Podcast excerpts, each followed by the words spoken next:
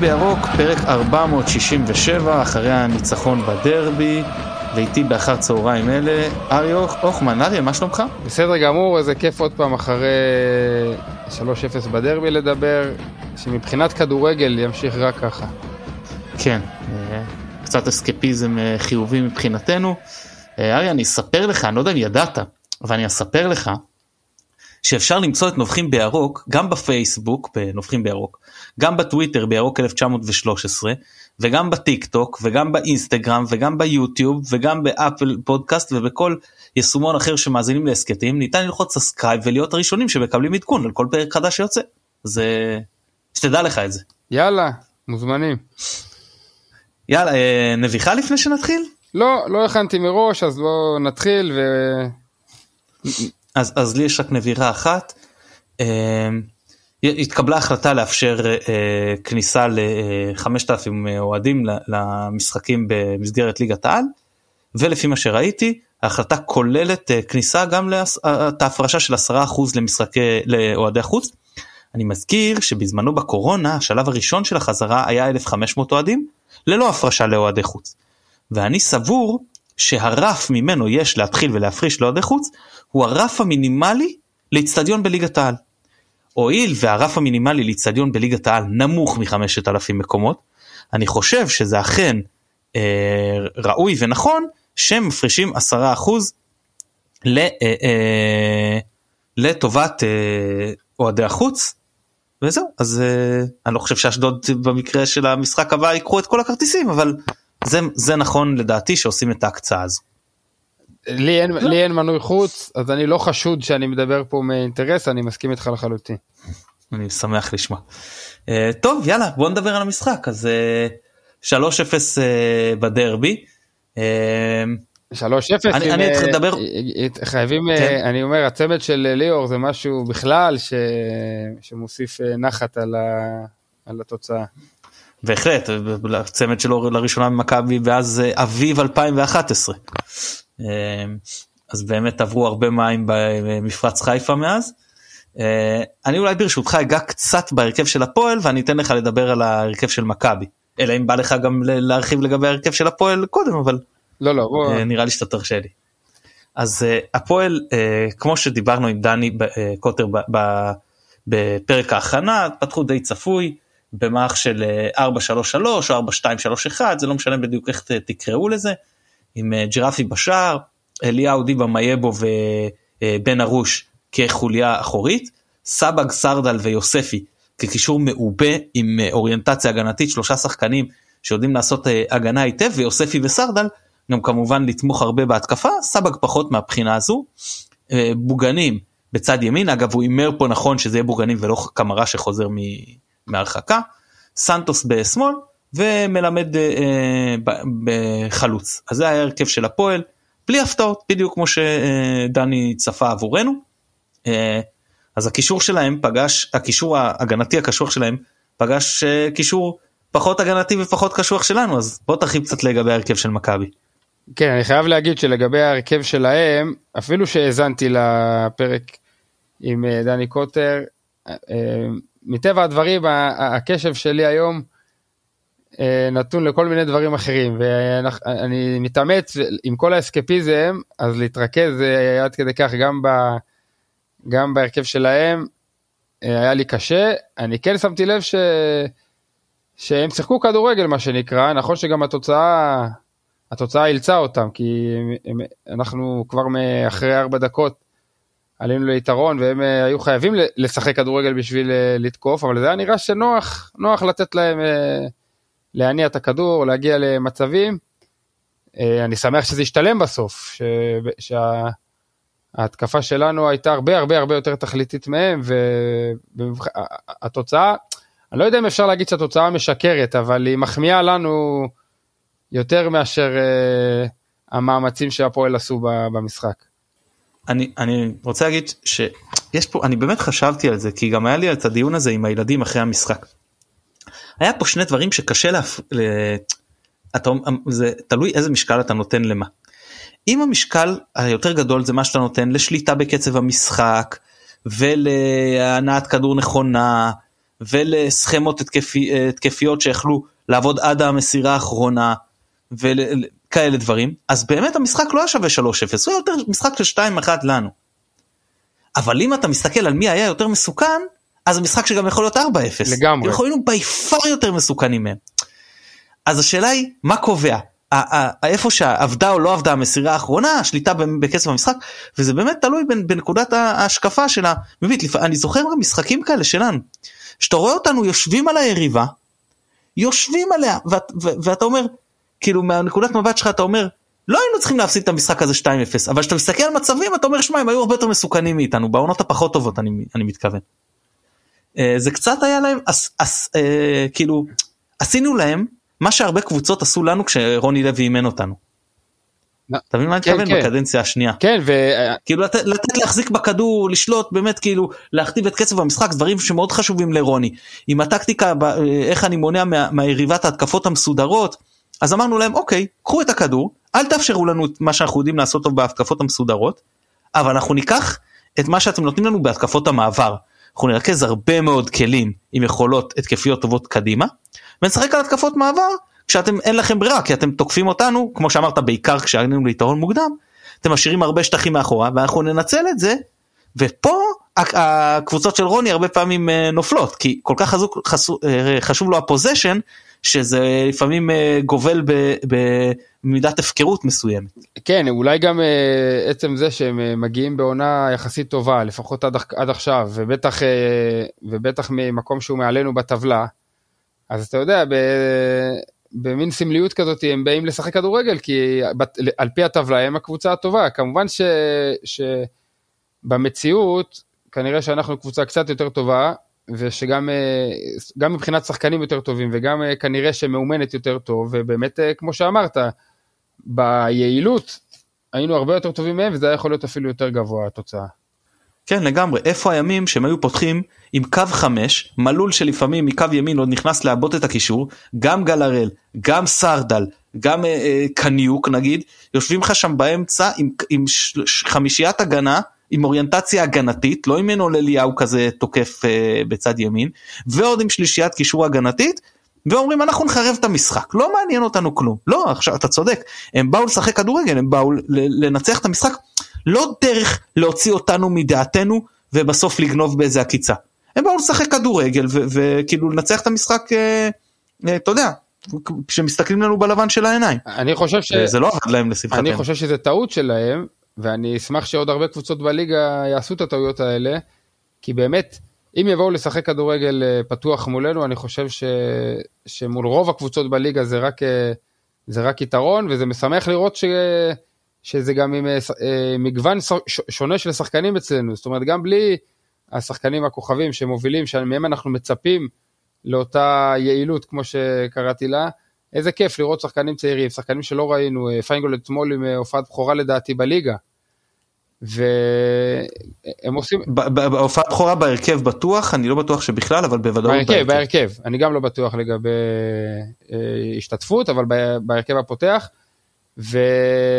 ואיזה כיף, אם בקבוצה יעילה, אז מסתבר ש... שכל אחד הוא בורג במערכת, אני אומר את זה לחיוב, לא להקטנה, ורק בואו שחקו מולנו פתוח, אנחנו נעשה את שלנו. כן, עוד מעט ניגע גם בסיפור של פיינגולד ושחקני הבית וזה, אבל בואו בוא נדבר קצת על ההרכב, אז פתחנו אה, כמו שפחות או יותר, כמו שפתחנו ב... ב אה, אה, אתה יודע, עם קו חמש בהגנה, כמו שאנחנו פותחים לאחרונה, כמו שפתחנו ביוון, חלילי בימין קורנו בשמאל, פיינגולד צק ושימיץ' בלמים. ההבדל הוא כמובן שבקישור פתחנו באוריינטציה יותר התקפית. ג'אבר כשש, רפאלוב כשמונה, שרי כעשר, עם פיירו ודין דוד כצמד חלוצים. עכשיו, אני אגיד לך, אני חששתי. א', לעלות עם קבוצה עייפה מול קישור כזה של הפועל, זה בעייתי. אני חשבתי שההרכב הזה של מכבי, יכול להיות טוב אם הוא ישחק אינטנסיבי לאורך דקות מאוד ארוכות, אבל זה קשה כשהקבוצה עייפה להחזיק אינטנסיביות, זאת אומרת חזרת ממשחק מאוד קשה ביוון, שנתת בו הכל כדי לעלות שלב עם החגיגות, תיסב בין לבין, ומיום חמישי ששיחקת גם בשבוע שעבר ביום ראשון, כלומר, כל העומס הוא, ורביעי שלפני, העומס באמת היה גדול מאוד, ואני חששתי, מה עוד? שג'אבר, פעם אחרונה שהוא שיחק שש, היה בליגה לאומית, הוא מעולם לא התנסה כשש בליגת העל. אז uh, אני חושב שכמו שציינת, השער המוקדם נתן לנו המון, וג'אבר היה השחקן הכי טוב על המגרש. אולי הוא שמע, הוא שמע שהתחילו דיבורים על נטע לביא, אז הוא אמר יאללה בוא, בוא ניתן משחק בתור שש, נראה שיש על מי לסמוך. כל הכבוד באמת. כתבתי לכם בקבוצה, כי משחק התחיל ועוד לפני שהתפתח משהו, כבר קיבלנו את אותה ביתה חופשית, ואז אם אתה זוכר, כתבתי לכם בקבוצת וואטסאפ, זו הבלטה. כן, כן. אבל מה אני חשבתי, מה אני חשבתי שכתבתי זו הבלטה? על שרי בטח. ומה ג'רפי חשב? ג'רפי התמקם לבועט בשמאל. לגמרי, כן, כן. ג'רפי התמקם לבועט בשמאל. וליאור ניצל את זה, וכולם הופתעו. אני אמרתי לילדים שלי, בבית ישבנו, ואני אומר להם, מה כולם היו שם, בשלב שהיו ארבעה שחקנים ליד הכדור, ואני אומר להם, מה שם כולם יושבים על הכדור? זה הרי ברור ששרי יבעט את זה. כאילו מישהו בכלל, יש אפשרות שזה לא ייקח את הביתה מהמשבצת הזו, זה הבלטה שלו. ובסוף רפאל הוא הפתיע את כולם, כולל את ג'רפי, ושם אותם מדהים בפנים. כן, אולי מעכשיו אתה תתחיל לתת את הבלטה הזאת גם לימין של רפאלוב.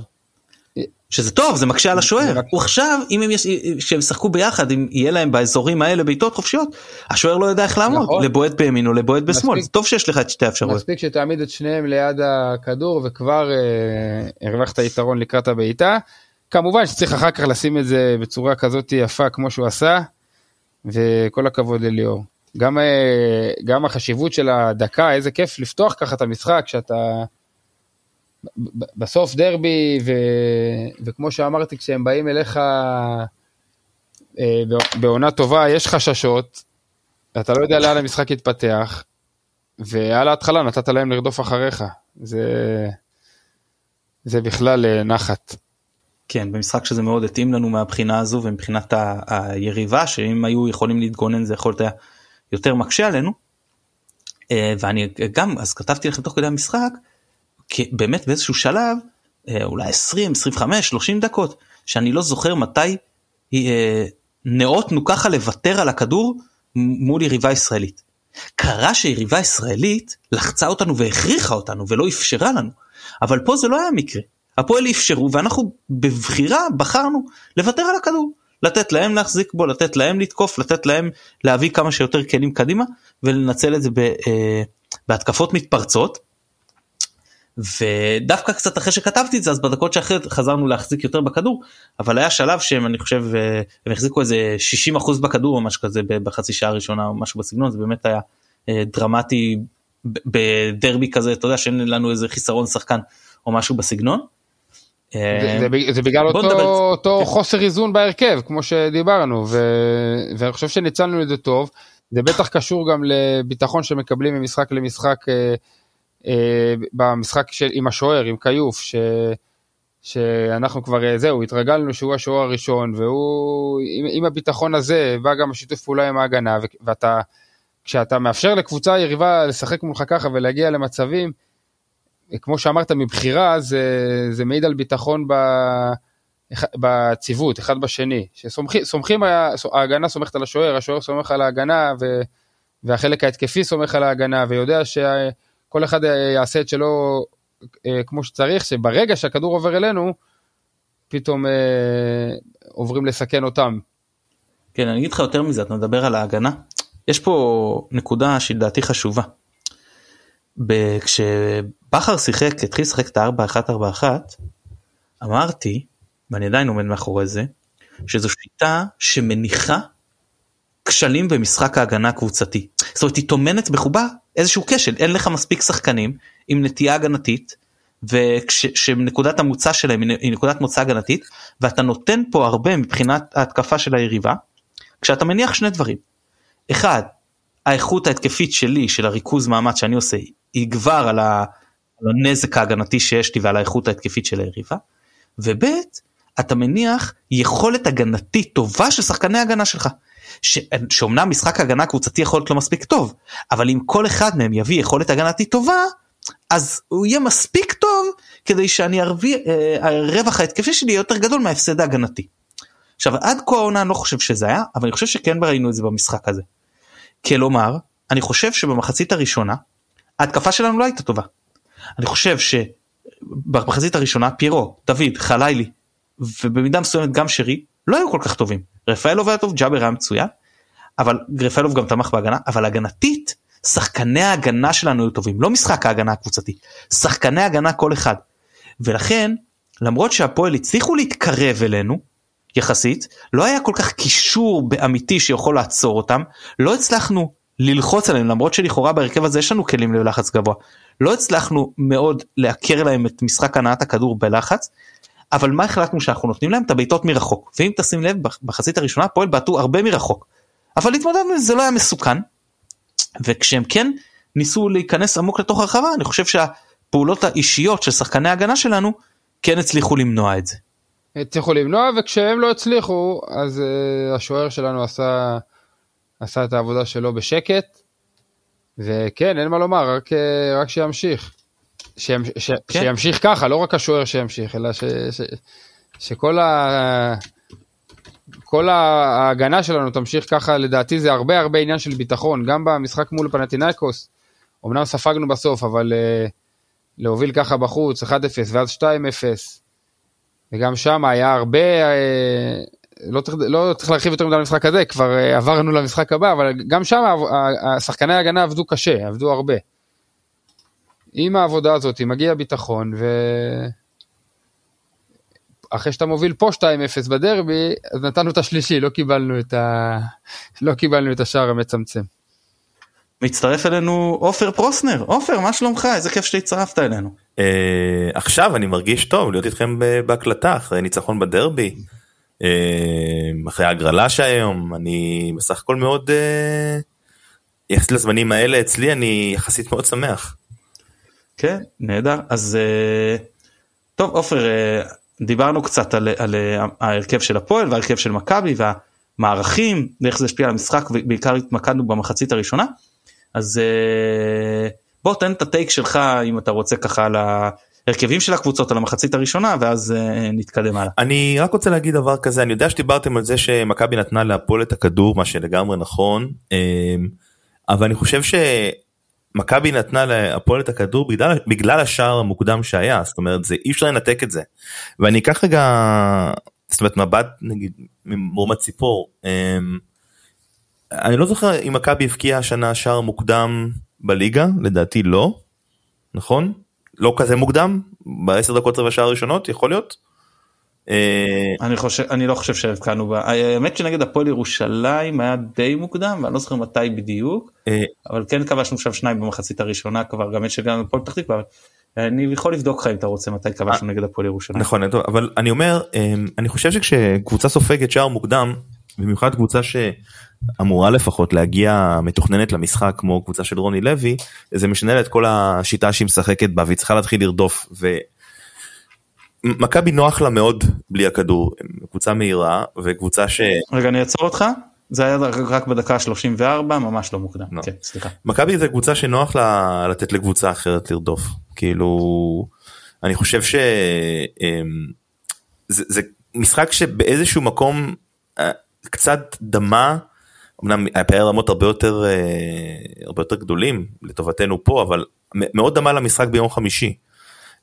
כשמכבי מפקיעה השער הראשון ונותנת ליריבה ככה קצת ללחוץ, היא מצליחה להסתדר בהגנה, למרות שההגנה שלנו עדיין קצת משקשקת, זה באמת עניין של סק לפה וסק לשם, מאוד מאוד נוח למכבי פשוט לרוץ ולעשות התפרצות, עם חלוץ קצת יותר טוב, או קצת יותר ממוקד, או קצת יותר מפוקס, מכבי מסיים את המחצית הראשונה עם הרבה יותר מ-אחת אפס, זאת אומרת, אני חושב שבמובן הזה, במיוחד שאנחנו זוכרים שמכבי עם כמעט חצי הרכב, אפשר להגיד,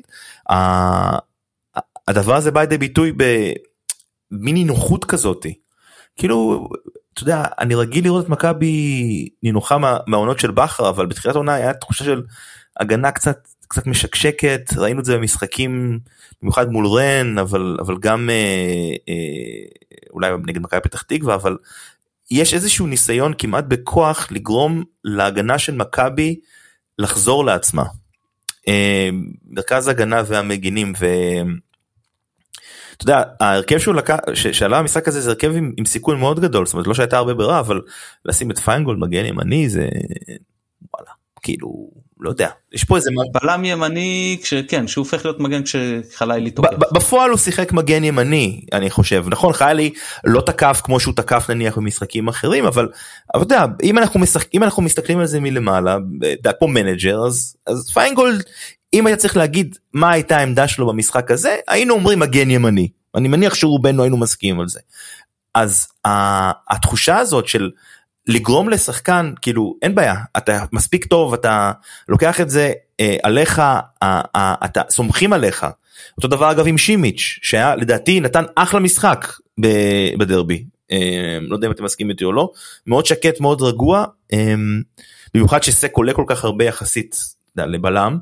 אה, אז כן, מכבי כשהיא מצליחה להבקיע שער מוקדם, וזה אים מאוד מאוד גדול, בגלל שאנחנו רואים כמה אנחנו מנסים, וכמה הזדמנות אנחנו מגיעים אליהן, ולדעתי מתישהו אגב, מאמר מוזכר, הפקק הזה ישתחרר, ומכבי תתחיל להבקיע בצורות, אולי כשיחזרו הפצועים, אולי כשנביא עוד שחקן אחר ב- בינואר, אבל מתישהו זה יקרה, זאת אומרת, לא יכול להמשיך סטטיסטית מצב כזה, שאנחנו לא מפקיעים בכלל בכמויות שאנחנו אמורים להבקיע בהן, אבל רק אני אסיים את הנקודה, לנו הרבה יותר נוח שאנחנו מפקיעים שער מוקדם, נותנים ליריב לרדוף וללחוץ, ויוצאים למתפרצות, והמשחק הזה היה ממש כאילו case in point, זה היה פשוט משחק נהדר לצפייה, אפילו שהפועל הגיעו להזדמנויות, הם כמעט לא בעטו לשער, הם לא בעטו לשער בכלל מחצית ראשונה לדעתי, הם בעטו לשער בטוח, אבל הם בעטו מרחוק, וזהו בעיטות לטיזילוב. זהו, וזה בא להראות לך שבאמת, גם כשמכבי מוותרת על הכדור, היא עדיין שולטת במגרש, וזה שליטה אופטית לחלוטין של הפועל, ובאמת שאולי זה היה המשחק הכי טוב של מכבי העונה. בין השאר, שזה דרבי, אבל אתה יודע, מה אני חושב על דרבי? זהו, זה התאג. אני חושב, חשבתי על זה עכשיו, שאם אני לא טועה, תקנו אותי, אם אני טועה, בשלושה מתוך ארבעת המשחקים האחרונים של מכבי, החזקנו פחות בכדור. לא יודע מתי זה היה לנו כזה דבר, הרבה שנים אחורה, אני חושב. אם זה בא עם תוצאות כאלה, שרק ימשיך, ו... ובאמת, אמר... הזכרנו את זה בהתחלה, ש... שהיתרון המוקדם, שהיתרון המוקדם עזר לזה, אז אני לא אכפת לי אם זה בגלל, אם זה בגלל שקבוצה מלכתחילה רוצה לשחק... לשחק פתוח ולתקוף אותנו, או בגלל שאנחנו מאלצים אותה לעשות את זה, כי הם גם ככה בפיגור. אבל אם אפשר לבדוק את זה, בוא, בוא נתחיל פשוט לתת, לתת שערים מוקדמים, ו, ונהנה מזה בכל שער תשעים דקות. לא כל קבוצה, אגב, גם אם נוביל עליה בשלב מוקדם, תצא ככה כמו שהפועל יצא. למשל, שני המשחקים, שלושת המשחקים הקרובים שלנו, זה אשדוד, חדרה וריינה, אתם לא תראו את הדברים האלה שם. הם לא, אף אחת מהן לא תחזיק יותר מאיתנו בכדור, אלא אם יקרה כמו שקרה עם אשדוד בפלי אוף של שנה שעברה, שהיינו בעשרה שחקנים כל המשחק. אבל זולת מקרה כזה, להערכתי, גם אם נכבוש שער מוקדם, לא תראו את ההתרחשות הזאת שהיריבה מחזיקה יותר מאיתנו. זה פשוט סגנון של מאמן, סגנון של קבוצה, כלים שיש לשחקנים. אני לא יודע להגיד לך, אני לא בטוח, זאת אומרת, אני לא יודע איך ריינה משחקת השנה,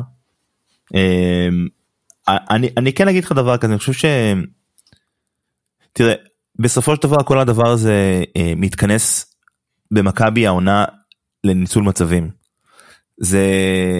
זה נורא מצחיק, אתה יודע, אני כל הזמן חושב, כשאני אומר ניצול מצבים, אני חושב על שלמה והקיסם והשפיץ של הנעל, וזה כאילו מגוחך, כי אנחנו מדברים פה על ניתוחים טקטיים ודברים כאלה, אבל... אתה יודע, אני, אני חושב כאילו על המשחק נגד ביתר, ואני חושב על המשחק אתמול. אוקיי? משחק אחד מאכזב נורא, משחק אחד הצלחה מצוינת. האם אתה רואה מתן, וגם אריה, אתה רואה הבדל מאוד גדול בכמות המצבים שהגענו להם פה ופה, או בכמה שליטה המגרש, או בהאם הגיענו לנצח? לא, ההבדל העיקרי היה הגול הזה שחטפנו, באחד חטפנו מוקדם ואחד לא, וניצול מצבים. זאת אומרת, באמת שמבחינת כדורגל, אני לא בטוח שהייתי עולה אחרת, נגיד, נגד ביתר בדיעבד, כשהיה את המשחק אתמול. אתה יודע, בהתחשב בהרכב שיש, בהתחשב בכל המשתנים האחרים, אבל, זאת אומרת, זה, זה נורא מוזר, כאילו, אתה יודע, לדבר על זה, דין דוד מחמיץ כדור של, ופיירו מחמיצים כדורים כאילו של מאה אחוז שער, ואנחנו מדברים על משחק שהיה אכזבה, אבל אני מאמין גדול באמת בזה שאם קבוצה תשחק את הכדורגל שלה כל הזמן, ותגיע למצבים כמו שמכבי מגיעה, ותשחק טוב, אני לא אומר שתיקח אליפות, אוקיי? זה לא הנקודה, אני כן אומר שהיא תצליח, ובסוף דבר היא תסיים במקום גבוה, והיא תהיה קבוצה טובה, והמון פעמים, אתה יודע, אנחנו, אנחנו מדברים על כדורגל, ושוב, כאילו, אנחנו מנסים להבין איך היה צריך לעלות, ומה היה צריך לעשות, ו, ודגו ככה, ו, ו, אבל המון פעמים, הדברים האלה קמים ונופלים על הביצוע של שחקנים, או על תקופות לא טובות, או על, אתה יודע, על חוסר תשומת לב, ו, וזה, זה קצת, אתה יודע, אני לא אוהב לדבר על זה, כי אני מרגיש כאילו שזה אפולוגטי אולי, ו, ולא נכון, אבל אתה באמת, באמת אנחנו שנייה, שלושתנו רואים הרבה כדורגל, את מכבי כבר הרבה הרבה שנים. האם המשחק נגד ביתר, ביחס למשחק אתמול, האם הוא שונה מהותית לדעתכם? זה כדורגל זה תמיד... הוא שונה בהרבה דברים, אבל... כן, אריה, סליחה, כן, דבר. אני אגיד באופן כללי, כדורגל זה, זה הרבה, יש בזה הרבה את התשפיט של הנעל הזה והמזל, אבל הסטטיסטיקה בסוף מתיישרת. גם אם, אם מותר לגוע כבר במחצית השנייה, גם שמה, אם אתה מסתכל על ה... על הנתונים, על המספרים היבשים, גם במחצית השנייה הבקענו שער מוקדם. אבל אם תסתכל על התקציר, אז דקה שתיים לפני כן, הפועל חיפה החמיץ המצב שהוא מאה אחוז גול, שהבעיטה שמה מתוך, ה, מתוך החמש שפגע בסק. נכון, ו- נכון. אז זה, זה מצב ממש של מאה אחוז גול, ש, שלאחריו יוצא, יוצא הגול שלנו שהוא לגמרי לגמרי לא מצב של מאה אחוז גול, זה מין חטיפה של, של פיורו שם, את הכדור ש, שהלך אחורה ל, ל, לכיוון השוער, אז ברור שאם אתה מסתכל על זה, זה, זה, לא, זה לא מתמטיקה כמו, ש, כמו שאומר השיר, אבל, אבל בסוף הסטטיסטיקה מתיישרת, זה כשאתה איכותי יותר, אז זה בא לידי ביטוי, אתה שואל אותי לגבי ביתר אם הייתי עושה משהו אחרת, אני מסכים איתך, אני לא חושב, אני חושב ששם אותו מזל ואותו... אותו שבון כשהצליח לנו בדרבי, שם לא הצליח לנו. אבל זהו, איך מצליחים לקחת את המזל הזה ו- ולפרק אותו למשהו שאפשר לעשות איתו משהו? האם אפשר בכלל? אני אגיד לך ככה, קודם כל אני חושב שההבדל מאוד משמעותי בין שני המשחקים, אבל פשוט מהסגנון, אחד אנחנו היינו הקבוצה היוזמת שיושבת על היריבה, ופה אנחנו נתנו את הכדור. אז גם המצבים שהגעת אליהם בשני המשחקים, הם שונים, יש הבדל, אני לא אומר לשבט או לחסד, אני אומר שיש הבדל בין מצב שהגעת אליו מהתקפה, שבנית סטטית והנאה כדור אחרי כדור, בסופו של דבר, אתה יודע, מסירה קצרה אחרי מסירה קצרה, והגעת לאיזשהו מצב, לבין התקפת מעבר. זה משנה את הדופק שהגעת, זה משנה איזה ספרינט נתת באיזה אורך, זה משנה כמה על כמה, אתה יודע, דברים שמשתנים תוך כדי משחק, שוב, אני לא אומר מה עדיף על מה. אז, אז הסגנון של המצבים היה שונה, אבל בשני המשחקים היינו מאוד מסוכנים. תראה, אני אומר שלחלוץ יש בכלל שחקן, יש הרבה מאוד, אה, אה, אה, אתה יודע, נקודות חוזק ונקודות חולשה, אבל כשאתה מסתכל על חלוץ, לגבי, אני מבודד רגע את עניין ההבקז, אני מחלק את זה בצורה אה, קצת אה, מתודית כזאת, מאולצת לשלושה פרמטרים. אחד, היכולת של חברים של הקבוצה שלו להפעיל אותו, השני, היכולת שלו להגיע למצבים, והשלישי, היכולת שלו לנצל אותם. ויש גם קשר בין הדברים. עכשיו, אה, אני חושב שסך הכל יש שיפור מאוד גדול, באיך שהקבוצה יודעת להפעיל את החלוצים, לאחרונה, אני חושב ששני החלוצים שלנו, הם מצוינים בלהגיע למצבים, שזה יתרון גדול, אם יש לך חלוץ שהוא גולר מצוין, יודע לנצל מצבים מולי, אבל קשה לו להגיע אליהם, אז גם לא תמיד הדבר, יש מספיק לך, אתה מבין? והשלישי, הניצול, אז הניצול הוא לא טוב, אצל דין דוד הוא בינוני, ואצל פייר הוא נמוך מבינוני, אז euh, אני מסכים איתך שיש פה בעיה. עכשיו, מה אתה עושה עם זה הלאה? אני לא יודע להגיד. כרגע בסגל אין פתרונות אחרים. שורנוב פצוע. סבא אולי זה יכול להיות פתרון, כי סבא הוא הגולר שלנו. ואני חושב שסבא אה, מאוד יכול ליהנות משחקן כמו פיירו, וראינו את זה ב- ב- ב- בחזורי הסיום של השנה שעברה. שכשפיירו חזר לעצמו וסבא נכנס לעניינים, הם היו צמד מצוין התקפית. הם מאוד נהנו אחד מהשני, בעיקר סבא מפיירו. אני מזכיר לך את הצמד מול מכבי תל אביב, כשרואים ניתוח של אורי קופר, איך פיירו מושך את לוקאסן, אני מזכיר לכם את הבישול של פיירו עם הראש לסבא נגד נתניה. שני בישולים בראש של פיירו נגד נתניה, אחד לסבא ואחד ל... כן, לשרי, נכון, אני פשוט נקודתית על, על, על הצמד הזה. ואני, ופה הקולר הכי משמעותי שיש לנו בקבוצה היום, שזה סבא, הוא לא בסגל. עזוב רגע את דעתי, עמית הביע את דעתו, ואני סך הכל מתחבר אליה, אז מי שרצה לקום עליו מוזמן לקום גם עליי בעניין הזה. זהו, אז, אז זה המצב כרגע, אז בסגל כרגע אין לנו את הגולר הזה. אז אין לי איזשהו פתרון קסם. אני רק אגיד שדוד ופירו נראים הכי טוב כשהם אחד ליד השני. וקל להם יותר כשהם אחד ליד השני. גם לכבוש, גם לבשל, ובכלל במשחק. דאקה, שאין להם מחליפים. ואם אתה תשחק עם שניהם, כל פעמיים בשבוע, הם ייפצעו שניהם, או יישחקו שניהם, או יהיו עייפים שניהם. אז לצערי, למרות שאני ברור לי שכרגע הם עדיפים אחד ליד השני, אני מפריד ביניהם, לפחות ב- ב- בחלק הראשון של המשחק, ואם אני צריך לקראת הסיום, אז ש- כששחקו ביחד, אבל אני עושה איזושהי רוטציה, שכל פעם אחד אחר מהם פותח, ובשאיפה שזה שפתח גם לא ישלים תשעים דקות, אם אני יכול לאפשר את זה, עד שנחזור לשחק פעם בשבוע, ואז הייתי חוזר לזה, ואם תגידו לי שיש אז גביה, אז לא יהיה פעם בשבוע, אז אני אגיד, הגביה, מבחינתי שדן מהנוער יפתח בגביה, או שלא יודע מה, שפודגורנו יפתח חלוץ בגביה, לא אכפת לי. אבל אני מסכים איתך מתן, אבל באמת אין אף מישהו מהנוער, נגיד דן, שיכול להיות חלוץ לחצי שעה בסוף משחק? אני, אני, זה של הנדב שראה אותו יותר מאיתנו, אני, אני, אני, אני לא מכיר אותו מספיק. אני אומר, לא, לא, אני, אני מתכוון למשהו אחר מבחינת, מבחינה, איך נקרא לזה, אסטרטגית של מכבי, אוקיי?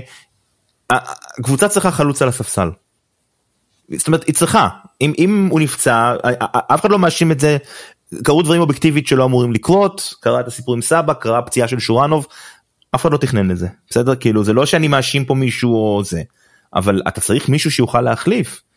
אני, אני חושב שעדיף שיעלו שניהם, ותתן למישהו אחד להשלים תשעים דקות פעם אחת, ותן לשני להשלים תשעים דקות פעם שנייה, אבל שיהיה לך עוד שחקן חלוץ, מהנוער אפילו, שידע לשחק כמו חלוץ. נדב אמר בפינה שלו, אם אני זוכר נכון, אוקיי, או אולי זה היה בשיחה פרטית שלי, טוב, אבל שהנוער בגדול מנסה לשחק בשיטה דומה לשיטה של הבוגרים. אז לפחות, אתה יודע, עדיף שיהיה שחקן מאשר שלא יהיה שחקן. מכבי בהרכב לדרבי עלו עם שני קשורים מחליפים. זאת אומרת, היה מקום לעוד שחקן שיכול לעלות שחקן שדה. אז זהו. כאילו... רצ... רציתי בדיוק לענות לך את התשובה הזו, שזה יותר קל להגיד מאשר לעשות, כי כשאתה מנהל סגל, הרבה יותר קשה לבוא לשחקן בפרופיל גבוה, ולהגיד לו, אני מצטער, אבל אתה יושב מחוץ ב... ביציע, כי אני צריך את החלוץ מהנוער. אבל אתה... למה אני בכל זאת חושב שאתה צודק? כי הפעם לא היה לך את השחקן הזה, כי עובדה שנכנסת לסגל את השוער השלישי. זה בדיוק, אם לא היה שוער שלישי, אז, אז לא הייתי בכלל אומר, היה גם את פוקס, גם את, כאילו, בואו ננסה, דה, השורב לא יחזור השנה, ולא בטוח שיגיע עוד חלוץ בינואר, ויש גם המון משחקים עד ינואר, אגב, למרות שאנחנו גם ב-שמונה עשרה בדצמבר, השאלה שלי, האם סבא יחזור השנה לדעתכם, והאם סבא אתם מחשבים אותו כחלוץ, לצורך הדיון הזה? אני רק אגיד שבמשך למה שמתן אמר, גם אם סבא לא חלוץ טבעי, הוא עדיין יכול לשחק ליד פיירו, כמו שדוד משחק ליד פיירו, ולכן לתת לדוד מנוחה, או הוא יכול לשחק אה, ליד דוד, ו- ואז דוד הוא החלוץ, וסבא מהצד, ואפשר לשחק עם זה, אבל כל עוד אין אותו, דוד ופיירו צריכים לשחק ביחד, אז, אז... ולשאלה אם הוא יחזור, אני מאוד מקווה שהוא יחזור, אני לא רואה סיבה שהוא לא יחזור, אני חושב שהפוסט שלו אתמול, אם אני מצליח לעשות פרשנות אינסטגרם, זה ניסיון כדי, אתה יודע, להודיע, אני בסדר, אני רוצה לחזור, הזמן נרגע, אה, כאילו, הרוחות נרגעו, הזמן עבר, בואו נתחיל דף חדש, אני חושב שיש לזה מקום, נראה שמנסים לבדוק את התגובה של הקהל לגבי הדבר הזה, אה, טוב, אנחנו שלושה מהקהל, ואנחנו, אני, אני בעד, נראה לי שגם שניכם, אז אמרת עכשיו שאתה בעד, אופר. בטח שאני בעד. יפה, אז אני מקווה שאנחנו שלושה, אומנם אנחנו לא עונים על שום כללים של סקר אוהדים, אבל בוא, בוא נקווה ש, שאם באמת זה, זה מין בלון ניסוי של דעת הקהל של אוהדי מכבי, אז יאללה, אז אני מקווה ש...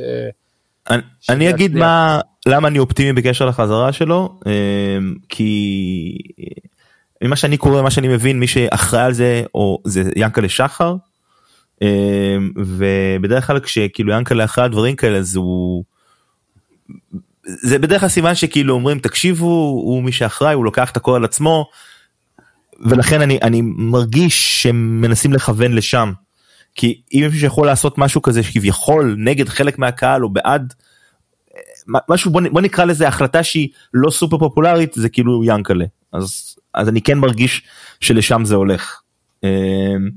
אבל יכול להיות גם שהם רוצים לעשות, אתה יודע, אני, אני חשבתי שאולי הם רוצים לעשות טרייד על, על הצילי בינואר. נשים את uh, סבא בקבוצה של איחוד האמירויות, להביא את, uh, את הצילי לכאן ועשות טרייד. ואולי זה מה שהם רוצים לעשות, אני לא יודע. אני לא בעדו אבל. בעד הצילי, אני מדהים שסבא יישאר.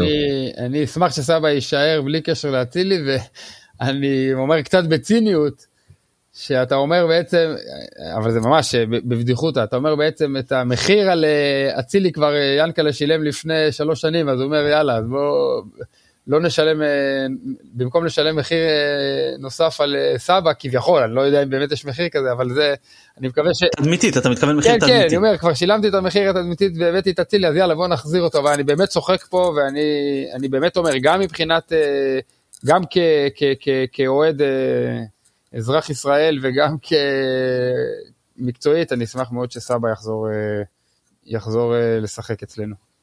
אני מאוד מסכים מה שאופר אמר לגבי העניין המקצועי. סבא אמנם לא יכול לשחק חלוץ מטרה בודד, אבל הוא כן יכול להיות סקנד סטרייקר במגוון מערכים, והוא יכול לשחק גם חלוץ שקר ב-ארבע שלוש שלוש, בהנחה שאתה משחק עם שחקנים כמו ג'אברג וכמו חג'אג' וכשיודעים לעשות את הכניסות האלה מהקו שני לחללים שהוא ישאיר. את זה כן אני חושב שהוא יכול לעשות, למרות שזה פחות מועדף, אבל כסקנד סטרייקר בהחלט שהוא יכול לשחק. ואין אם זה שוב בעיה. טוב, אם התחלת כבר לגעת במחצית השנייה, אז אני אגיד רק שהמחצית השנייה נפתחה מבחינת הפועל לא טוב, כאילו אנחנו ממש, היה נראה שיש שם קצת תעלת, משהו לא מחובר, ואז רוני לוי עושה דבר לא אופייני, כשהיה לו תחנה במחצית הוא לא ניצל אותה, ואחרי כמה דקות הוא הכניס את איתמר נוי במקום נאור סבג, ואני הרגשתי שזה מאוד מייצב להם את הקישור, וכשזה קצת הקשה עלינו עד הטעות והשער השני. כמו שאמרתם, גם הגיעו למצב טוב, באותן דקות, משהו שם היה קצת חשש שהמשחק לא אצלנו בכיס. אני חושב ש... אתה יודע, העניין עם איתמר נוי זה, זה באיזשהו מקום, חלק מהבעיה שאתה מולה רק עם קשר אחד אחורי במשחק הזה. אני לא יודע אם אתה מסכים איתי או לא, ג'אבר עשה עבודה מצוינת במשחק, אבל גם הוא רק שחקן אחד. וכשלוחצים אותו, וכשלוחצים מרכז המגרש, ובאמת זיהו את הבעיה הזאת, אז כן, זה יוצר בעיות. תראה, הפועל לא קבוצה גרועה. זאת אומרת, אני חושב שהיא קבוצה אפילו די טובה לליגה שלנו. אנחנו מבחינת איכות יותר טובים, אבל יש להם כלים. אני חושב שהם קצת פריחים מנטלית, ולקח להם חמישים דקות בערך לחזור לעצמם. הגול השני גמר אותם לגמרי, אבל הם לא קבוצה ש... קבוצה קלה, אוקיי? לא, הם לא קלה, כי יש להם קישור טוב מאוד, אבל אני חושב שאין להם מספיק איכות התקפית. לא, איכות התקפית אין להם מספיק. אגב, זה בדרך כלל ככה עם קבוצות כאלה, בונים קבוצות קשוחות שאמורות להישאר בליגה. לא אמורות להפכים על גולים. יש לך קבוצות, למשל, אם אני אקח לדוגמה את בית"ר ירושלים, אני חושב שיש להם איכות התקפית, אבל יש להם בעיות במקומות אחרים. כן, בוא נגיד ששילוב של ההתקפה של בית"ר עם הקישור של הפועל, כן, הייתה קבוצה לא רעה בכלל, אני מסכים. אבל אתה יודע, בליגה זה כל חלוץ קצת טוב מקבוצה קטנה, קוואט אנקוואט, לא יודע, קטנה, מה שאנחנו מתכוונים קטנה, עובר ישר לקבוצה יותר גדולה. זאת אומרת, מי היה בהפועל החלוץ? היה היה להם את אושבול שעבר להפועל תל אביב, וטורג'מן שעבר להפועל באר שבע. ודע, כל חלוץ שהוא קצת טוב, נלקח מהר, אנחנו לקחנו דין דוד, מכבי תל אביב לקחו את, איך קוראים לו? מקריית שמונה, שכחתי את השם שלו כרגע. לא, שבירו עבר לנתניה. לא, לא, משנה לפני. כשאנחנו קנינו דוד, הם קנו שחקן, אני לא זוכר את השם שלו. היה נחמיאס שעבר אליהם, הבלם. לא, חלוץ. אבל לא עליו דיברת. אז שנייה. אולי חלוץ ערבי. אני לא זוכר את השם שלו, אני מתנצל. לא, היה אחמד עבד שעבר להפועל תל אביב. לא משנה, אבל כל חלוץ קטן הולך... לא, אתה מדבר מסכנין על... נכון. על אוסמה... אוסמה חלילה. אוסמה חלילה. כן, עכשיו, באמת, כל שחקן כזה שיש פה איזו יכולת הפקעת שערים, אפילו הכי קטנה, אוטומטית יוצא מקבוצה, הוא לא נשאר שם אחרי עונה. ואגב, זה, זה, זה נכון ככה לכל, לביתר היה את, ה, את המולדבי, ששכחתי כרגע את שמו, ואחרי שנה אחת מאוד טובה, הוא פשוט נלקח. כאילו, כן, ניקולאס. כן, אז, אז אתה מבין, חלוצים, זה מה שהרבה יותר קשה למצוא מסתבר לקבוצות גדולות, מאשר אה, אה, שחקני קישור ושחקני הגנה, ובגלל זה קבוצות נראות ככה. עכשיו, נוי הוא נתן אחלה תצוגה במשחק, הוא פשוט לא יכול לשנות את, את, הוא לא יכול להפקיע גם את הגולים, הוא יכול לעשות כל מה שהוא יכול עד לשלב הזה, אבל אין להם מספיק אה, אה, חוזק בהתקפה, היו להם המון המון בעיטות שהרגשת שהם פשוט בועטים סתם, כי הם לא יודעים מה לעשות עם הכדור, אה, הזר שלהם היה מאוד מאוד חלש בעיניי, ו... סנטוס, כן, אתה מתכוון. כן, כן, אני, אני לא זוכר שמוש שחקני הפועל, אני מתכחש אליהם, אה, חוץ מסרדל, אה, אבל... הוא באמת שחקן מצוין סרדל. הוא שחקן טוב מאוד, אה, חבל שהוא תקוע שם, אבל באמת, המרצה השנייה, הראתה לך קודם כל שירון אליב עדיין יודע קצת לאמן, אבל גם הוא, עם הקבוצה הזאת, לא יכול לעשות הרבה יותר, כשהקבוצה מולו באמת משחקת כמו שצריך. אה, נתנו להפועל, היו להם באמת כמה מצבים מאוד טובים לשער, ו... לרגע אני הייתי קצת לחוץ, אבל הגול השני די סגר את העניין. כאילו, אחרי הגול השני הייתה תחושה שהמשחק הזה כבר גמור, ושתי הקבוצות די רצו שהוא ייגמר, מכבי עוד ניסתה להפקיע, ו... אתה יודע, לעשות משהו. אגב, אפשר לדבר על הגול השני? מותר? וואו, אני יכול להגיד ששפשפתי את העיניים לראות שפיירו מרים בכזו רכות. זה יזגיש לי פה משחק וידאו, כאילו, אני לא יודע אם אתם משחקים, אבל היה לו צ'אנס אחד, הוא נכשל בו לחלוטין, קיבל כמו באיזה כפתור עוד חיים, ופשוט עשה את המסירה הנכונה, שזה היה כל כך, אני, אני כבר כעסתי כל כך על, על הביתה הנוראית שלו, ואז הוא פשוט נתן כדור עם כזה טאץ' רך, אני לא ראיתי כזה דבר מפיירו. והחטיפה, החטיפה עוד לפני המצב, זאת אומרת, אתה, הוא בעצם עושה דבר מעל ומעבר טוב, ואז גורם, גורם לך לכעוס עליו אחרי שהוא עשה דבר כל כך טוב, אבל לסוף הוא אומר, טוב, טוב, בסדר, בסדר, הנה, קח את ה... ככה, הנה, אני מתיישר. בדיוק, זה היה נהדר. הפעם האחרונה שאני חושב שהוא בישל ברגל, היה נגד נס ציונה, עם העקב, לדין דוד. אבל אולי אני, אולי אני טועה, יש לו משחק טוב בלחץ, זאת אומרת, הוא מגיע ללא מעט כאלה כדורים, הוא פשוט לא יודע תמיד מה לעשות איתם, אבל יש לו כדורגל כנראה, שאנחנו לא מודעים אליו. אה, מתן? יש לו כדורגל, ואומנם שאלת את מתן, תכף מתן יענה, אבל אני אומר, דיברנו על זה מקודם, על ה... על הסיומת, שמתן חילקת את זה לשלושה פרמטרים, אם היינו קצת יותר טובים, דין דוד ופיירו, בקטע הזה של השפיץ האחרון, באמת היינו מסיימים משחקים עם הרבה יותר שערים. היה לו גם אתמול שוב, היית שזה של הכדורגל, שהוא קיבל כדור עם גב, עשה סיבוב, השאיר את עצמו באחד על אחד, ובאת על ג'ירפי. באמת, אני לא יודע כבר, כאילו, הוא באמת מראה, יש לו משחקים שהוא מראה דברים שהוא לא מראה בדרך כלל, אבל שאתה מראה שבאמת יש לו כדורגל, אבל הניצול מצבים הוא, הוא באמת מזעזע, ואף על פי כן, הוא כבש אצלנו הכי הרבה שערים העונה בכל המסגרות, והנה כבר גם מבשל. שזה מראה שוב, כמה, לא כמה אנחנו בעצם מצליחים להגיע להרבה מצבים, ש... כדי שיהיה לנו את האוסף החמצות הבאמת, באמת מוגזמות האלה, בעיקר שלו, אבל גם לדין דוד יש... הרבה החמצות מתוך החמש, אתה אומר, אתה ממש תופס את הראש, ובסוף הנה, בסוף מתוך החמש, הוא נותן לך את הגול שלו. כן. עוד משהו שאתם רוצים על המחצית השנייה, או שנעבור קצת לדבר על שחקני הבית, חוץ זה שבסוף באמת, אופר, כמו שאמרת, הפועל קצת התפרקו מנטלית, והיה לנו שם, בעיקר כשנכנסו, נכנסו בשלב חג'ג' נכנס, ואחרי זה גם פוטגורנו, ונאור, ובאמת, טוב, היה קנדיל ושואו, אבל הם לדעתי בדקה, לא מאוד השפיעו על המשחק, הכניסה של חג'ג' ובשלב קצת יותר מאוחר של נאור ופוטגורנו, דחפה אותנו קדימה להתקפות מעבר, ושם באמת היינו מסוכנים, ויכולנו להפקיע גם עוד שלושה. מסכים? יש משהו אחד קטן למחצית השנייה, שרציתי לשאול אותך מתן, התפקוד של שואו, איך הוא שיחק בדיוק במשחק הזה? כי אני, הוא כאילו ניסו לתפקיד אותו הרבה יותר גבוה, עם משהו בדרך כלל משחק, לא? הוא בעט לשער פעמיים אני חושב? כן, תראה, זה היה פשוט, ג'אבר, לפחות כמו שאני רואה את זה, אני לא יודע, אני מנחש לפי מה שאני רואה, ג'אבר שיחק את השש והיה הכי טוב על המגרש, אז אני מניח שכשקפומנה נכנס, אז דגו אמר, אוקיי, אני לא אזיז את השחקן הכי טוב על המגרש מהעמדה שלו, אז קפומנה נכנס, הוא פשוט שם אותו בשמונה, במקום רפאלוב שיצא, פשוט לא אותה משבצת, כן? אז...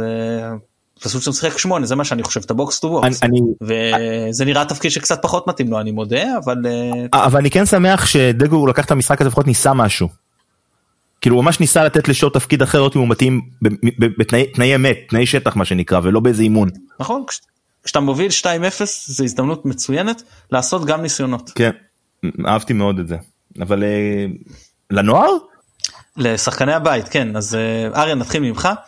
מה אתה חושב על זה שחמישה שחקני בית בהרכב, ארבעה מהם, בוא נאמר ששלושה מהם צעירים, אחד הוא לא צעיר, אבל הוא, הוא, הוא עדיין לא תקע יתד בצורה משמעותית בהרכב, ג'אבר אני מדבר, הצעירים זה כמובן חליילי, פיינגולד וקיוף, ורפאלו והוותיק, ועוד פוטגורנו וחג'ה שגם צעירים שנכנסים כמחליפים, יש פה איזשהו, איזושהי בשורה או...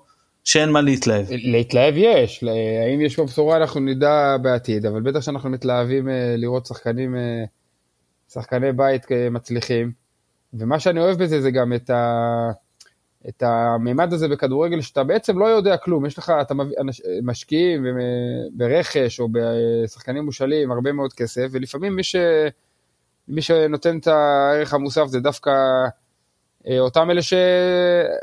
כביכול מובנים מאליהם, כי הם גדלו אצלך, וזה מצחיק שגם גם ליאור וגם סוף, סתם אני מסתכל על שניהם, שניהם בעצם יצאו וחזרו, יחי ההבדל, יחי ההבדל הקטן, סוף כל הקריירה עוד לפניו, ליאור חזר אלינו לסיים פה את הקריירה, אבל כן, האם זה בשורה, אני יודע בעתיד, אבל אני, אני תמיד בעד... בעד לתת לחבר'ה שלך, כי אתה לא, אתה לא יודע, אתה לא יודע מה יקרה, מה, בסוף העונה שעברה, מי, מה ידענו על חליילי בכלל? היום אנחנו מדברים עליו בתור אחד השחקנים הכי, הברגים הכי מוברגים ב, ב, בהרכב. זה, זה, זה הפתעות כיפיות, שרק, זה, זה מה שאנחנו מחכים כאוהדים נראה לי. עופר, דעתך? אז אני מסכים עם מה שארי אמר, אני רוצה אבל להסתכל על זה ב... בצורה קצת אחרת מערכתית. יש המון המון המון תלונות, חלקן מוצדקות חלקן לא, לגבי איך שהסגל של מכבי נבנה השנה. חסר מגן שמאלי מחליף, היה לנו עוד חלוץ אולי שהיה צריך להיות למרות שהיה פציעה, ועוד כל מיני דברים שאני לא אכנס אליהם, העניין של השוער נגיד. רגע, אני יכול לעצור אותך בקטנה? כן, כן, בטח. לגבי המגן השמאלי המחליף, לדעתי, לדעת, כן? יש פה איזושהי בעיה שהיא יותר עמוקה, כי היה אפשר לקחת שחקן שהוא לא מגן שמאלי טבעי, למשל שיבלי, למשל פוטגורנו, למשל חג'אג', ולהגיד אוקיי, יש לך איזושהי יכולות התקפיות, ואנחנו חסרים, בוא נעשה לך הסבה. היו שחקנים שעשו את זה לאורך השנים. חזיזה. כן, אלון... כן, אבל חזיזה הוא היה מגן בקו חמש, הוא לא שיחק קבוע מגן בקו ארבע, אני מדבר, מישהו שבאמת לממש הסבה לעמדת המגן, הוא קריירה ווייז אני מתכוון, אם אנחנו רואים את אלון חרזי שאומנם הסבה הראשונה הייתה שפסה לו לקשר אחורי וגם לבלם וזה, אבל אילן בחר, נג'ואן גרייב, משה גלם, טלב טבעת חזודה בנערים, שוקי נגר, שוקי נגר היה חלוץ? הוא היה קשר תוקף לדעתי ואז עבר לאחור, בני יהודה הוא שיחק יותר גבוה מאשר מגן שמאלי לדעתי. פיטר מסיללה, פיטר מסיללה הגיע לארץ בתור קשר, ורוני לוי הביא אותו לליגה הספרדית, כי הוא הפך אותו למגן. מגן מצוין.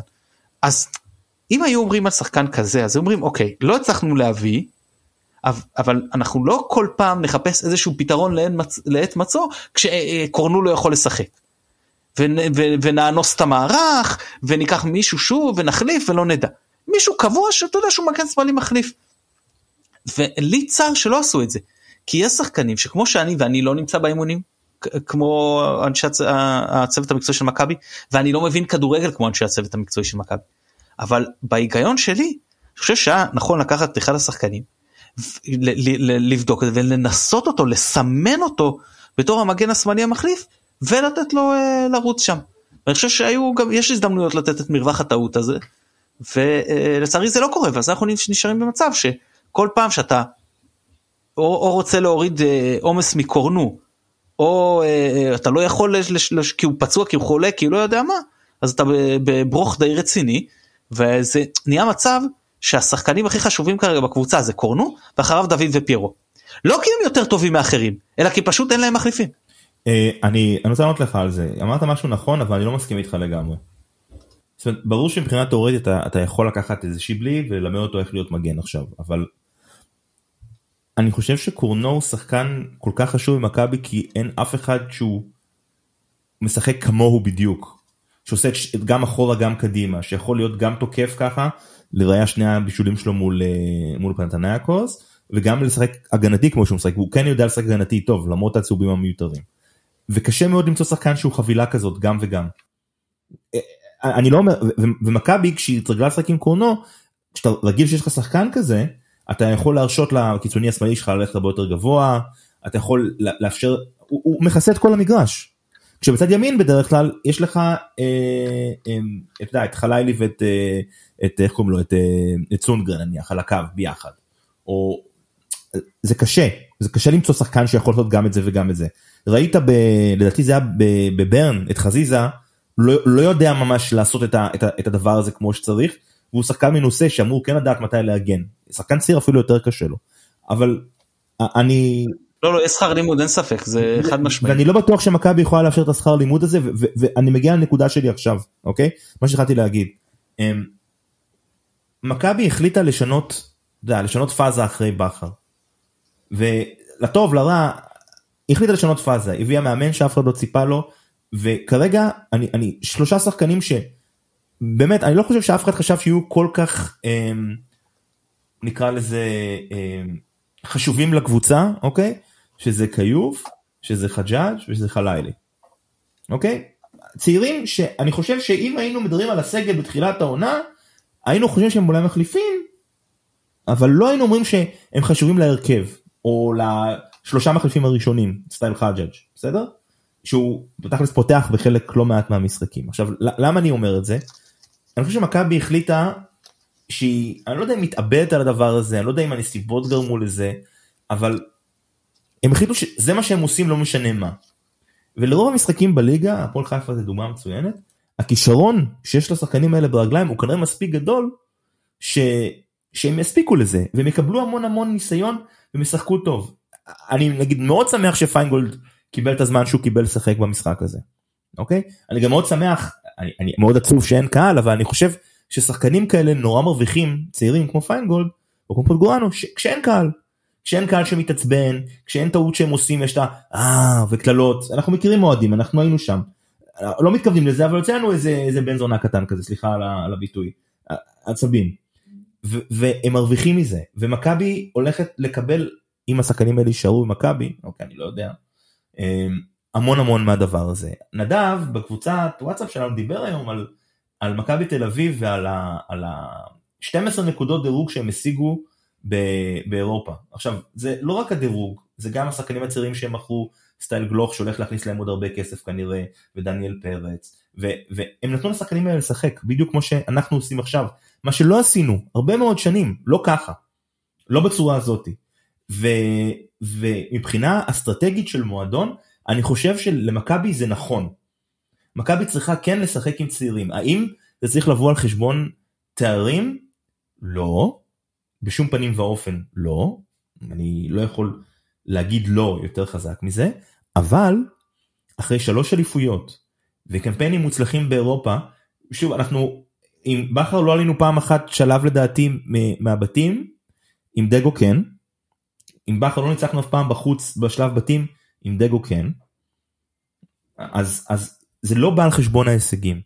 ומה שאני בא להגיד זה שאני חושב שצריך למצוא איזושהי דרך לשלב גם את הצעירים צורה כזאת, שלא תפגום בהישגיות, ואני חושב שמכבי עושה את זה נכון השנה, אולי כי אין קהל, אולי כי יש פחות לחץ, אולי המלחמה, אולי הפציעות, אני לא יודע. ואולי זה גם קשור לזה שהביאו מאמן שבא מהנוער, וחלק מההגדרת התפקיד שלו, שאל בבר נתן לו, זה לשלב צעירים. אין לי מושג, אני לא יודע. אני לא יודע אם חלילה היה משחק כמו שהוא משחק, אם הוא לא היה מצטיין ככה המונדיאל, ומגיע לנבחרת וכל מה שקרה איתו מאז. אבל אני כן אומר שאם כבר מכבי עושה דאבל דאון על הדבר הזה, זה נורא נורא כיף, ואני חושב שכולנו שמחים מזה. ונקודה אחרונה, מתן, שאני חושב שהשחקנים האלה מוכיחים שאין דרך אחת, אתה יודע, אמרנו מה עדיף, מה נכון, לשים אותם באפולה שנתיים, או לעלות אותם ישר מהנוער. אז חייל דוגמה לזה שעלה ישר מהנוער, וחג'אג' דוגמן שחקן ששחק כמעט שבעים משחקים תחרותיים באפולה, זה המון. זה המון משחקים. והוא משחק כמו שחקן שלא מפחד מכלום ומאוד מנוסה, ו- ו- ו- ורואים את זה. ו- אבל מבחינתי, אגב, אם אני צריך לבחור שחקן צעיר שהוא באמת הפתיע אותי הכי הרבה, זה השוער שלנו קיוף, שהוא באמת פשוט מדהים בעיניי. הוא, הוא לא היה שוער כזה מכבי לדעתי מהנוער, מאז דוידוביץ', נכון? אני לא... אין ויכוח על זה. נכון? שעלה ישירות מהנוער, ושאתה מתכוון, שוער בית, שוער בית, אם הוא שוער הבית, מאז דוידוביץ'. אם הוא שוער פה, הוא יכול להיות שוער כאילו לעשר שנים. אם לא יהיו פציעות. מוקדם, מוקדם, מוקדם. אני אוהב להגזים, מה אכפת לי? אחרי דרבי אני מגזים. אני רוצה להגיב לשתי הנקודות ששניכם העליתם. לגבי נגיד מה שאמרת של הכשרת שחקנים, כמו לקחת שחקן ולתת לו לתת לו לשחק מגן שמאלי, הרבה פעמים הדברים האלה קורים מאילוץ, לא מתכנון. לדוגמה, שהיה, רז מאיר בשנים, בשנים שהיה אצלנו, הרבה פעמים פשוט נתנו לו לשחק שם, בלית ברירה, ו... בוא נגיד, אם זה היה מספיק טוב, אולי, אולי לא היו מביאים את קורנו, אבל לפעמים זה כן יוצא טוב. אתה גרמת לי לחייך כשאמרת על רוני לוי ומסיללה, כי אמרתי לעצמי, אם יש דבר אחד שאי אפשר לקחת מרוני לוי, זה את זה שהוא גורם גם לשחקני התקפה לעשות הגנה. ו... ומה שאתה התייחסת אופר, אני יותר מאוד אחד כבר שמעתי וקראתי, מעלים את הנקודה שאצל בחר לא היינו רואים את, ה... את השפע הזה של... של שחקני בית, שחקנים צעירים, ויכול להיות שזה בגלל שמסעי דגו הוא יותר... נקרא לזה נוח למערכת מטבע הדברים, מאשר, מאשר מישהו שבא ככה עם שם ומעמד כמו באחר. בטוח זה בגלל שהוא בעצמו בא מה, מהאימון שלהם בנוער. אז זה, זה כן, כמו שאמרת אופר, יש לאט לאט עם הזמן. אנחנו רואים גם את היתרונות בלהביא מאמן, מאמן שכביכול המגרעות שלו יכולות להיות לטובתנו גם. או שהן לא מגרעות, או שזה יתרונות, החוסר... חוסר שם ומעמד, ולהגיע ככה בקטן. אני רוצה לשאול אתכם עוד שאלה. רז מאיר לא ממש מוצא את מקומו בהולנד, ולנו הוא חסר מגן שמאלי מחליף, למרות שזה לא התפקיד הטבעי שלו, אבל הוא שיחק ככה במכבי, ועוד מעט נפתח חלון. האם אתם מחזירים את רז מאיר? זו שאלה, זאת אומרת, אני צריך להכיר כל כך הרבה... פרטים וזה שרק אנשים מתוך המערכת יודעים בשביל לענות על זה, אבל בשליפה מהמותן, אם, זאת אומרת, אם אין לך מישהו אחר, אז מאיר הוא מספיק טוב בעיניי. כמחליף, כמחליף. כן, כן. עופר, מסכים? לא מסכים? אה, לא. אני לא חושב ש... אני, אני חושב ששחקנים שחוזרים אחרי חצי עונה באירופה, שהם לא שיחקו בכלל, זה... גם בתור מחליפים, אני לא חושב שהם יכולים ליצור את מה שאנחנו רוצים משחקן כזה. אז לא, לא הייתי מחזיר אותו. אני, אני, אני אגיד לכם את מה זה מזכיר לי, זה, זה כמו יונתן כהן בעונה שעברה, במכבי תל אביב. כששחקן לא משחק, כששחקן יושב הרבה על הספסל, כשהוא מאבד קצת את ה, את הכושר, אז... לא, אני חושב שיותר חשוב מ, מה, מזהות השחקן, זה שחקן שבא עם, עם כושר, כי, תשמע, קורנו חוטף הרבה צהובים, והוא כן לא משחק חלק מהפעמים, ואתה רוצה שיהיה יותר גמישות, אתה רוצה שחקן שיכול להיכנס ישר למערכת, להתאים שחקן, אם יש מישהו כזה בכלל, מהארץ. זה בדיוק השאלה, הכל בסוף תלוי אלטרנטיבה. התשובה שלי, בהינתן שאין מישהו עכשיו ככה על המדף, ושאנחנו מביאים אותו, אנחנו יודעים שהוא לא ישחק, הוא לא ישחק הרבה הרבה דקות, אז זה עונה לגבי השאלה של כושר משחק שאמרת, זאת אומרת, אם אתה רק צריך להריץ אותו לכושר של, של לא יותר מחצי שעה במשחק, וגם זה רק בלית ברירה, אז אתה יודע, אם אין משהו אחר.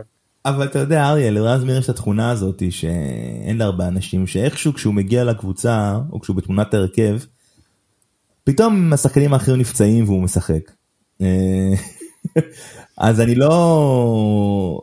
לא יודע. אני, אני חושב ש... אם שחררו אותו, שישאר שם, שימצא, שלא יחזור למכבי, לדעתי. אני מת עליו, אגב, מבחינה אישית, שהוא אחלה, אבל אני לא חושב שצריך לחזור למכבי. אני אשאל ככה, לא, לא רק מבחינה אישית, שבאמת אני, באמת הוא בן אדם זהב, אני, אתה, אתה לא חושב שהוא יכול גם... לעלות קומה, זה השאלה שלי, אתה מבחינתך הוא בשיא שלו. אני לא חושב שהוא יכול לעלות קומה. זאת אומרת, אני לא... זה לא שהוא שחקן ששחק חצי עונה במכבי. הוא... מתן, כמה עונות הוא היה במכבי? ארבע? חמש? התקלת אותי מתי הוא חזר בדיוק מהשאלה, אני יכול לבדוק. סליחה, סליחה על ההתקלה. אני חושב שהוא חזר אצל פרד רוטן, אז הוא חזר ב-אלפיים שבע עשרה. זה חמש שנות. אבל אני כן חושב שראינו אותו משתפר מעונה לעונה, אני בהחלט חושב את זה. גם ב...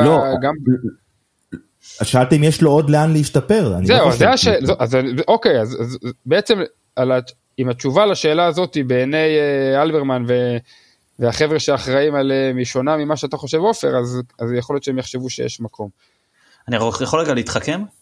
אמרתם שרז מאיר לא, כי הוא רק שלוש הופעות רשמיות. מה לגבי הצילים שתי הופעות רשמיות? אני מתייחס רגע כרגע לפן המקצועי. אם כבר אתה מתחכם, אז אופר אמר אחרי חצי שנה באירופה, אבל הצילי לא באירופה, אז אתה יודע. אתה אומר אם הוא באסיה זה בסדר. אני לא הייתי מחזיר את הצילי, לא משנה מה. כן, בסדר, אתה לא מתייחס, ההתייחסות שלך כרגע היא לא מקצועית. מקצועית גם לא. כן, גם מקצועית לא. כי הוא לא שיחק חצי שנה. שמע, כשהוא חזר פעם קודמת, הוא כן שיחק בקפריסין, אם אני זוכר נכון, רק מקצועית. הוא לא שיחק, הוא שיחק, היה לו אחת עשרה הופעות, שזה לא המון. בחצי עונה. ואני מזכיר לך ששרפנו את כל הפער שהיה לנו בצמרת, כדי להכניס אותו לעניינים. זה השתלם אחר כך עם עוד הצלחות ואליפויות וזה, אבל... זה ממש עלה לנו בפער הזה, כאילו, ספקולציה להגיד את הדבר הזה, אבל ראית שאנחנו, החריגה הזה מ-ארבע שלוש שלוש עם השלישיית קישור חזקה, באותה עונה, הזיזה בנו משהו. שחקנו פחות טוב בהתחלה עם הצילי, עד שהוא נכנס לעניינים, רק כשחזר הקהל מהקורונה, אז ואז הוא עם הצמד שלו נגד מכבי פתח תקווה, והוא התחיל לשחק. אז אני אראה לך על זה, לא בהתחכמות, אני אראה לך על זה ברצינות. הסיבה העיקרית למה לא הייתם, כאילו, חוץ מה...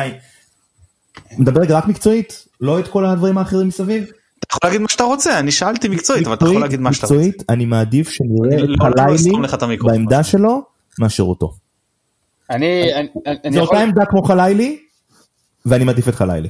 אני גם לא אתחכם, אבל יש פה איזה קאץ' שגם בפעם הקודמת, אפילו דיברתי על זה באחד ההסקטים שהשתתפתי, חשבתי מקצועית שלא נכון שהוא יגיע, ובסוף זה התברר שכן היה נכון. אני חשבתי כי הכרתי אותו רק מהמשחקים נגדנו, לא, לא עקבתי אחריו, כי אין לי זמן לעקוב אחרי שחקנים שלא משחקים אצלנו, וזכרתי אותו, הוא היה זכור לי בתור שחקן כישרוני אבל עצלן. ולדעתי, גם אצלנו הוא היה שחקן כישרוני אבל עצלן, פשוט עם ה... עם ה, ה הכישרון בא יותר, יותר לידי ביטוי מאשר העצלות, וראינו ממנו מספרים, מספרים אדירים. אז שאתה שואל אותי עכשיו, בלי להתחכם, נראה לי מקצועית שלא נכון להביא אותו, כי כמו ש... כי אם אני מסתכל קדימה ולא אחורה, אז לדעתי הפוטנציאל של חלילי עדיף עכשיו ללכת עליו, ו... אבל כמו שטעיתי אז, יכול להיות שאני טועה גם היום, מי יודע. טוב, מקצועית, בהתייחסות מקצועית בלבד, אני לא מסכים איתכם. ככל שהשיקול היה מקצועי בלבד, הייתי מחזיר את הציל. כי אם זה היה אפשרי בכלל, כן, אני לא חושב שזה אפשרי, כי זה לא עומד על פרק כלכלית, זאת אומרת, שהוא עזב בשביל כסף, ופה עוד הוא מרוויח אותו, אז אני לא רואה מצב שהוא יחזור למכבי, ואני בטח לא חושב שאנחנו צריכים לשלם לו את השכר הזה, אבל בסדר. אבל רגע, אני לא חושב שהוא כמו שזהב עם מכבי תל אביב לצורך העניין. מה זה? אתה אומר, אפילו שזה יעבור על חשבון חלילי? קודם כל, לא בטוח שזה יעבור על חשבון חלילי, אבל לצורך העניין, אם אני... אם אני זה לא העמדה שלו? אני חושב ש... ש... מה זה? זה לא העמדה של חלילי? לא, אבל זה לא עובד ככה. חלילי קודם כל יכול לשחק בעוד עמדות, ודבר שני, יש רוטציה, ויש עונה עמוסה, אבל כן, לכאורה, כשחזיזה יחזור, מה נגיד? שלא ישחק, זה יכול לבוא עם חדש בתקופה טובה, כי זה יכול לבוא על חשבון חדש. אני חושב... אנחנו אומרים שאם סבא יחזור, תמיד זה שחקן על חשבון אחד על חשבון השני, כאילו מישהו בא על חשבון נוגס בדקות של מישהו. כן, אבל אני חושב שספציפית, עומר אצילי הוא שחקן שסגנון המשחק שלו, בוודאות יביא לכך שלפחות מבחינת מספרים, הוא יבוא על חשבון אחרים. זה דבר שהוא כן ברור לי, פשוט. לפעמים אתה אומר, טוב, שחקן שמביא כל כך הרבה מספרים, אני יקבל בהבנה את זה ש... ש... ששחקני התקפה אחרים, המספרים שלהם ירדו. אבל אם אתה שואל אותי, עדיף, עדיף לשפר את המספרים של חלילי מאשר להביא את הצילי. אני, אני ממש מסתכל על זה מקצועית. לא, אני, אני אחד שמאוד לא, בתפיסה שלי את עצמי, אחד שמאוד לא, המספרים לא משחקים אצלו איזשהו סיפור מאוד חשוב, ובכל זאת אנחנו לוקחים שחקן של עשרים עשר, מול שחקן שכרגע על אפס אפס. אתם יודעים, יש לזה משקל, אי אפשר להתעלם. נכון, אבל אני משוכנע שהמספרים של אצילי יבואו גם על חשבון, טוב, חזיזה עכשיו פצוע, אבל לכשיחזור, נקווה שהוא יחזור למספרים של העונות הראשונות שלו, ו... וגם פיירו עכשיו קצת פחות פוגע, ועדיין נותן שערים ובישולים. ברור לי שסגנון המשחק של אצילי יגרום למספרים שלהם לרדת. אם נקבל ממנו עוד פעם עשרים עשר, אז ברור שכולנו נהיה מבסוטים, אבל לא בטוח שאתה יודע שזה... אנחנו אומרים כמה חסר לנו גולר בקבוצה, ובטח כששרי מתבגר, והיכולת שלו לתת לנו דו ספרתי יורדת, חושב, ואנחנו כל הזמן אומרים, אוקיי, אז מה נעשה? אני, אני כאילו חושב, ו- ויש פתרון להביא חלוץ גולר, כנראה על חשבון, אה, אה, נגיד זר על חשבון פירו. אומר, אם אני יכול לקבל את הקשר הגולר, ולהרוויח את פירו, שהוא גם מסייע בזה, אז אולי זה גם פתרון טוב. אומר, יש כל מיני פתרונות, אין פתרון אחד שהוא נכון, כן, אין פתרון בית ספר. אבל לפחות במצ... בסגל הנוכחי, אני חושב שהצילי, מבחינה מקצועית, זה תוספת כוח מאוד מאוד מאוד משמעותית. אבל בעצם, יכול להיות שאנחנו גם לא חייבים להסכים על זה. אני בוא נגיד שההתנגדות שלי לא, אני לא ב-מאה אחוז לא מסכים איתך, זה ממש, זה שאלה קשה בקיצור, זה שאלה קשה, ולדעתי, באמת בגלל הכסף זה לא עומד על הפרק, אבל אם זה היה עומד על הפרק, זה היה כאב ראש, זה היה כאב ראש, למי שצריך להחליט. אוקיי, רגע, נשאר זו שאלה האחרונה לעניין הזה, ו- ואפשר לסגור את הפרק מבחינתי, אז דיברנו על רז מאיר, דיברנו על צידי, השם, ה- ה- יש עוד שמות שעולים, אבל אני לא אגע בהם, זה שמות שאפשר להרחיב עליהם, כבר אם יהיו רלוונטיים בפרקים נפרדים, כי הם לא היו אף פעם בקבוצה, יש דיבורים על קינדה וכאלה, אבל זה משהו אחר, השם שאני כן אגע, זה אה, אה, נטע לוי, למרות ששוב אני לא רואה אותו חוזר, אבל יש אה, דיבורים ופרסומים, כנראה סתם בשביל קליק בייט, ו- ובכל זאת, יש מישהו שלא היה כאילו, נו, מה שנקרא, מש, משלם לו תמונית מנמל, מנתב"ג לאווירה? אם נתייחס לפרמטרים של אופר, אז שוב, זה אסיה ולא אירופה, וזה בוודאי יותר מחצי עונה, אז אני חושב שזה בסדר. רגע, אבל, אבל הוא משחק. בדיוק, והוא משחק, אז אני... האמת שעכשיו הוא בפגרה, כן? זאת אומרת, העונה שלו נגמרה. הוא סיים עונה שלמה, אתה יודע, ביפן משחקים מפברואר עד, ממרץ, סליחה, עד נובמבר. והתשובה היא כן או לא, אתם מחזירים או לא מחזירים? אתמול אני מחזיר אותו. כן, אני לא יודע אם בכלל אנחנו, כאילו זאת אומרת, הרגש פה, הרגש פה בכלל מנפנף כל. עזוב, אז תנסה לתק את הרגש ולהתייחס לזה מקצועית. אז מקצועית אני חושב שלא יזיק לנו שחקן והעמדה שלו, בטח ברמה שלו.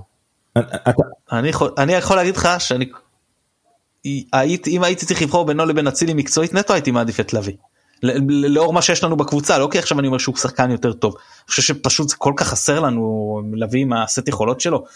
אני מביא את להביא, אני מוציא לצערי את שואו, ומביא עוד חלוץ זר, ומסוגר את הפינה הזאת. לגמרי, לגמרי, לגמרי. כאילו, אם זאת אופציה, אני לא יודע אם זאת אופציה באמת, אבל לא רואה את להביא עוזב את יפן. אני גם לא חושב שלהביא כל כך מהר יעזוב את יפן, ואם כן, אז אני לא חושב שזה למכבי. אבל בסדר, אוקיי. טוב, חברים, עוד משהו שאתם רוצים על הדרבי או על הדיון שהיה פה, או שאחרי יותר משעה הקלטה ניתן למאזינים קצת לנוח, וגם יש לנו עוד פרק להקליט. אני רק רוצה, לא קשור לפרק הזה, אבל נראה לי אני פה במיעוט, בין הטסים לגנט למי שלא טס. אני צודק? אני, אתה... חיובי, אנחנו נוסעים, עופר ואני נוסעים ביחד. איזה יופי, איזה יופי, אני באמת, כתבתי לעמית, לגבי המשחק מול פנתינייקוס, כתבתי לו אשריו שהוא זכה, ואני, הלוואי שתזכו גם אתם, אני, לא דיברנו על זה, כי זה כבר כאילו מובן מאליו, שאנחנו, עזבו את זה, שהמשחקים הם בטלוויזיה ולא באצטדיון, ובלי קהל, אבל בכלל, קשה, קשה לנו, אני מדבר על עצמי, ברור לי שגם, שגם לאחרים, המצב עכשיו הוא, כמו שאמרנו, הוא עם כוכבית,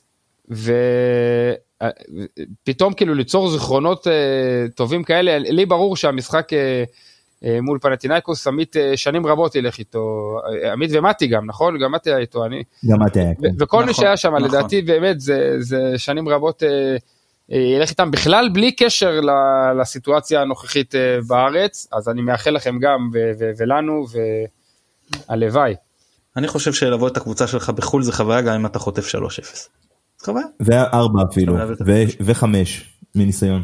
גם שבע יצא לי, אבל כן, שבע שתיים. נכון, ואני עדיין מרשה לעצמי לאחל לכם שתזכו, שתזכו לאותה חוויה של שבוע שעבר. אז אני, אני אגיד, אני אגיד לך משהו אחד, אני אף פעם לא ראיתי ניצחון חוץ באירופה, אף פעם, אבל הפעם אני מאוד מקווה שלא נצטרך ניצחון, נכון. רגע, עופר, עופר, עופר, לא היית איתנו לא בקריסקקיס ולא בסלובניה? לא. מעולם לא ראיתי ניצחון חוץ באירופה. אז עכשיו אני מבין. אוקיי, כן, עלינו פה על איזה נקודה. היחיד מהחבר'ה שלה זה שלא... נקווה שבלגיה זה, אתה יודע, זה...